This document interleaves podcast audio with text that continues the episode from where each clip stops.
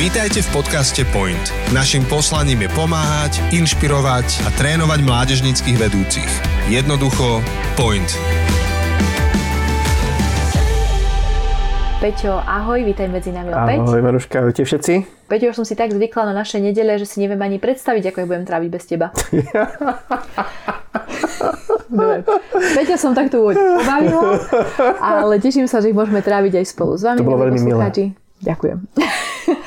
Ďakujem, Peťo, že bolo iba vtipné, ale aj milé. Ale teda dostaneme sa k tomu, prečo sa tu stretávame spolu s Peťom Michalčikom. Potom, ako sme prešli celú sériu o kresťanskej um, píche a arogancii, sme prešli do veľmi zaujímavej druhej témy, ktorou je apatia. A minulý týždeň, ja to Peťo, ak dovolíš, veľmi rýchlo zhrniem, o čom sme hovorili. Hovorili sme o tom, že sme z jednou z najapatickejších generácií, ktorá kedy žila a vieme k tomu nájsť také tri dôvody, prečo to tak je. Tým prvým dôvodom je, že máme tak strašne veľa informácií okolo seba každý jeden deň, keď si scrollujeme social media, keď si pozeráme minútu po minúte rôznych, ja neviem, denníkov, tak vidíme tak veľmi veľa informácií, aj tragických, aj ťažkých, aj zlých, že jednoducho naše srdce už na to nereaguje, alebo nevládze. Takže tým prvým dôvodom bolo to, že sme pohltení množstvom informácií. A tým druhým dôvodom bolo... Čo bolo, Peťo, druhým dôvodom? Že sa cítime bezmocní niečo s tým spraviť. Presne tak. Ja som teraz sa stratila vo svojich poznámkach na chvíľočku. Tým druhým dôvodom Nevadí. bolo to, že sa niekedy naozaj že cítime tak, že proste my sme príliš maličkí a nevieme to zmeniť. No a tým tretím dôvodom, ten bol, musím Peťo sa priznať, a naj, najťažšie pre mňa počuť, alebo takým najusvedčujúcejším, a to bolo to, že vlastne komfort a pohodlie môže byť úplne rovnako požehnaním ako prekliatím. A, a keď, keď sa na to zameriame, že vlastne ja som v centre a ja chcem niečo, tak vlastne môj vlastný komfort mi, mi, mi bráni zaujímať sa o niekoho iného ako o seba. A ja sám uh, využívam dokonca aj Pána Boha na to, aby On mi dal to, po čo moje srdce túži. Vlastne stane sa pre mňa ako keby naplnením nie môjho srdca, ale naplnením iba mojich potrieb. A to bolo pre mňa naozaj také veľmi dôležité počuť, tak dúfam, uh, milí posluchači, ak náhodou ste zmeškali minulú čas, že sa k nej vrátite a že si vypočujete, o čom sme hovorili. A ako sme si povedali, chceli sme z toho až činiť pokanie. Ak niečo tu chcete mm-hmm. naozaj, že ukázal minulý týždeň, tak chceli sme sa na to pozrieť. No a my sme to ukončili s Peťou minulý týždeň naozaj tak trošku tmavo, čierne, pesimisticky, ale s tým, že dnes sa vlastne prehúpneme do tej časti, že to nemusí byť, uh, nemusí to byť iba statement, iba nejaký výrok, tak ja som teda apatický človek, mm-hmm. ale že existuje z toho cesta von. Tak Peťo, prosím, pomôž nám a ukáž nám, že aké, aké máš nápady, aké sú možnosti toho, aby sme neboli apatickými ľuďmi, ale aby sme boli, tak mm-hmm. ako si citoval v tom prvom texte, príbeh o milosrdnom Samaritánovi, aby sme mali také srdce, ako mal milosrdný Samaritán. Ježiš, to je tá správna odpoveď na všetko. Ale nedám si také tri odpovede. Tiež podokým, že vlastne to, čo rozprávam, je súčasť vlastne takých tém, ktoré mal kedysi Greg Rochelle a ja som sa k tomu nejakým spôsobom dostal, keď som o tom premýšľal a hľadal a študoval si a pýtal sa. A vlastne taká prvá odpoveď, ktorá aj mňa samého dosť zasiala a som veľa o tom premýšľal, je, že aby sme nejakým spôsobom prekonali tú odpornú apatiu, tak potrebujeme sa dôsledne vystaviť niečomu, čo u nás vytráva spravodlivé nepohodlie. Fú, to je zaujímavý názov, nie? To asi musíš zopakovať, lebo môj mozog potrebuje čas, aby to spracoval. Čiže sa potrebujeme vystaviť niečomu dôsledne, mm-hmm. čo vytvára v našom vnútri spravodlivé nepohodlie. Dobre, Peťo, skús vysvetliť, čo to znamená spravodlivé nepohodlie. Tak skúsim vysvetliť ti vlastne dva pojmy, lebo sú oni obidva podstatné a to je, že dôsledne uh-huh. a tomu spravodlivé nepohodliu. Takže dôslednosť, či ak je nedostatok dôslednosti, ak nie si dôsledný niečom, tak nebudeš mať aj dostatok záujmu, hej, nedostatok záujmu. Lebo poviem taký príklad, že ak sme sa niekedy stretli s nejakou chudobou, tak boli sme v takom prostredí a boli sme neskutočne možno hlboko dotknutí tým, ako tí ľudia žijú, hej, uh, že nemajú nič a predsa sú šťastní. A možno si tým povieme, wow, že by som dal čokoľvek na to, keď príjem domov, že od toho momentu budem úplne inak aj ja rozmýšľať o svojom živote, keď som toto zažil, lebo sa dotkol môjho srdcia a budem možno už úplne iný človek, ako som bol doteraz a ma to úplne zmenilo. Lenže ak sa nebudeme tomu pravidelne vystavovať takým veciam, ktoré pohnú mojim srdcom, čo sa stane? To je otázka na mňa? No jasne. No povedz mi, čo sa stane s mojim srdcom? Uh, keď som počul Greg Grošal, on povedal ako že lives happened. Čiže vlastne život sa stane, ale to je to, že vlastne život, ktorý ty žiješ, bežne si to vtedy žil, úplne opäť prevezne na teba kontrolu. Či ja sa snažím uspieť v škole, hej, ja len chcem prežiť väčšieho ročníka, chcem proste poplatiť účty, alebo teraz, o, dnes som vlastne buchol auto, musím celý deň riešiť auto, nemám na iný čas. Uh, proste ten kolbek života od ťa úplne stiahne naspäť do, do bežného, do, do, vlastne preč od toho. Pretože sa pravidelne nevystavuješ tomu, čo ťa privádza k tomu spravodlivému nepohodiu. No. Mm. Rozumela si teda, čo som chcel povedať dôslednosti? Hej. Uh-huh. Spravodlivenie pohodlie, čo to je? Fú, to je taký pojem, uh, že v podstate to znamená, že by postrčiť seba samých k veciam, ktoré nás v mene Boha pohnú a dotknú sa nás. Čiže veciam, ktoré sa možno nepríjemné, to je to nepohodlie, ale sú spravodlivé, sú také, ktoré sa Bohu páčia. Čiže posle seba pušnúť, potlačiť seba k takým veciam, ktoré nás v mene Boha pohnú a dotknú sa nás a našeho srdcia k veciam, o ktorých vieš, že pri nich má Boh zlomené srdce a keď sa ako o nich budeš pohybovať, budeš mať pri nich zlomené srdce aj ty. Pri veciach, o ktorých si povieš, ja s tým nie som OK a viem, že Boh má preto zlomené srdce a dal ma na túto zem, aby som v tej veci niečo spravil ja. Takže the make the difference.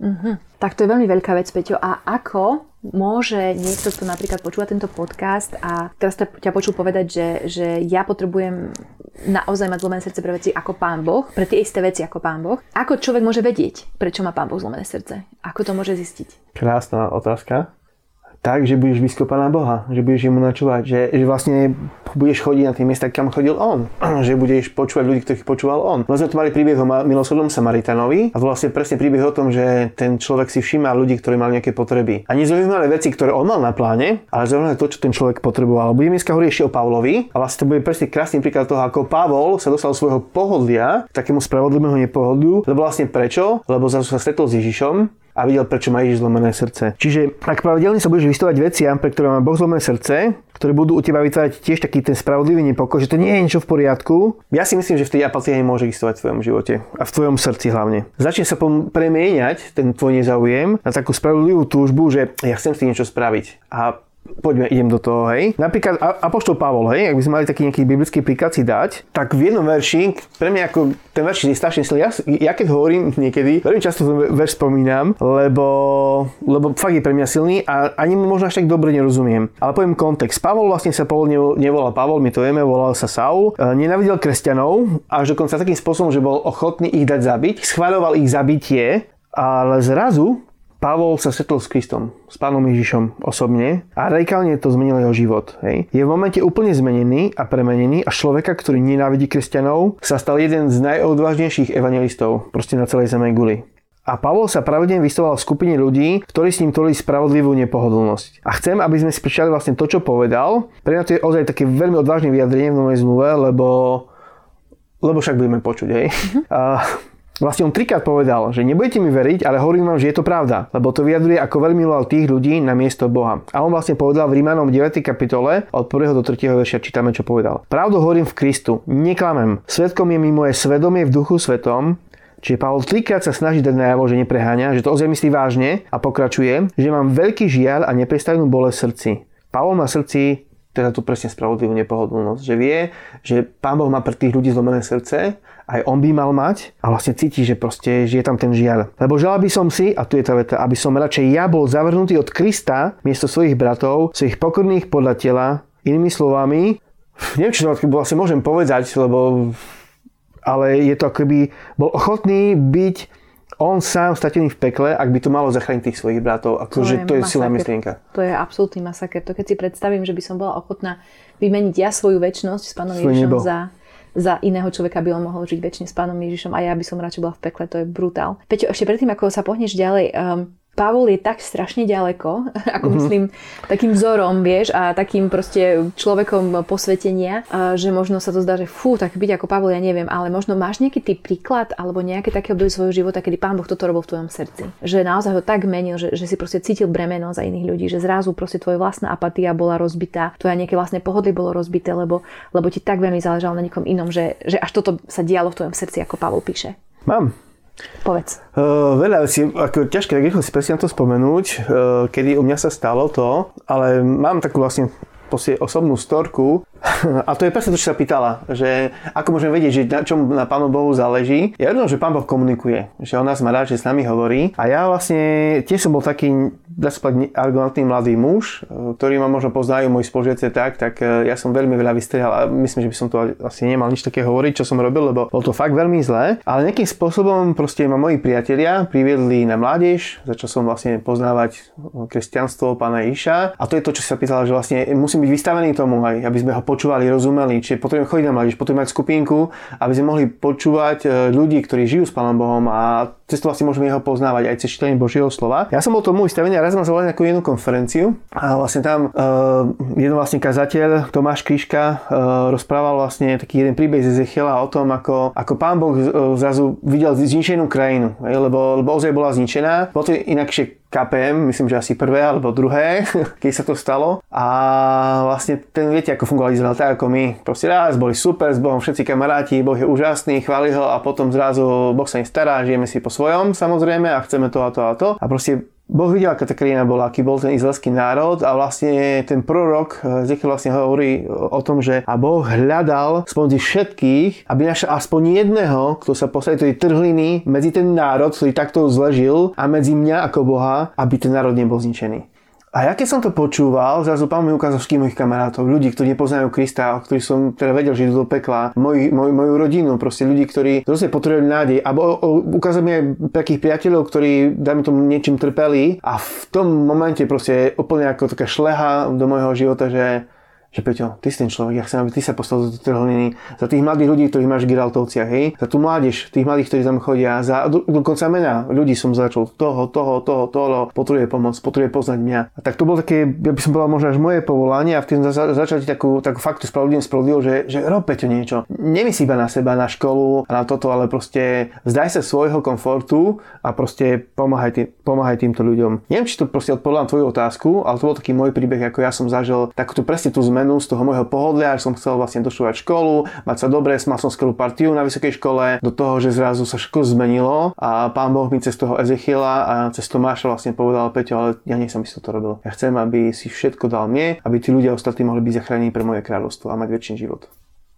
Krásne, Peťo. Ďakujem veľmi pekne za tvoj, za tvoj príbeh a za tvoj osobnú, a osobný príbeh povolania a tvoju skúsenosť. A ja som chcela povedať, tiež mi napadla jedna vec, že raz sme mali takú jednu skupinku s kamarátmi, ktorých Peťo aj ty poznáš, takí naši spoloční kamaráti. A, a, a celú skupinku sme vlastne robili takú jednu vec, že sme si predstavovali to, že ako by náš život vyzeral, keby vlastne Pán Ježiš nikdy tú apatiu v nás nezlomil. Hej, že keby mm-hmm. nám mhm. naozaj nešlo o Božie veci, keby sme žili taký naozaj svoj vlastne vlastný, apatický, spokojný, komfortný, pohodlný život, že ako by sme dopadli. A normálne, že to bolo, to bolo také desivé tie odpovede. Vlastne jeden, jeden a prvý kamarát povedal, že ty, ja by som bol asi alkoholik. Ja by som asi všetko riešil mm. proste tým, že by som sa snažil potláčať všetko, čo cítim. A druhý povedal, tá, ja by som bol asi sukničkar, hej, ja by som neexistoval, že by som bol verný svojej žene. Každý z nás jak opísal, že ja by som bola kariéristka, by som mm. išla cez mŕtvoly, že zrazu, keď sme videli, že, že ako bez posvetenia, bez pána Ježiša, ako by vyzeral náš život, keby bol naplnený proste apatiou, že všetko mi je jedno a len moje pohodlie je dôležité,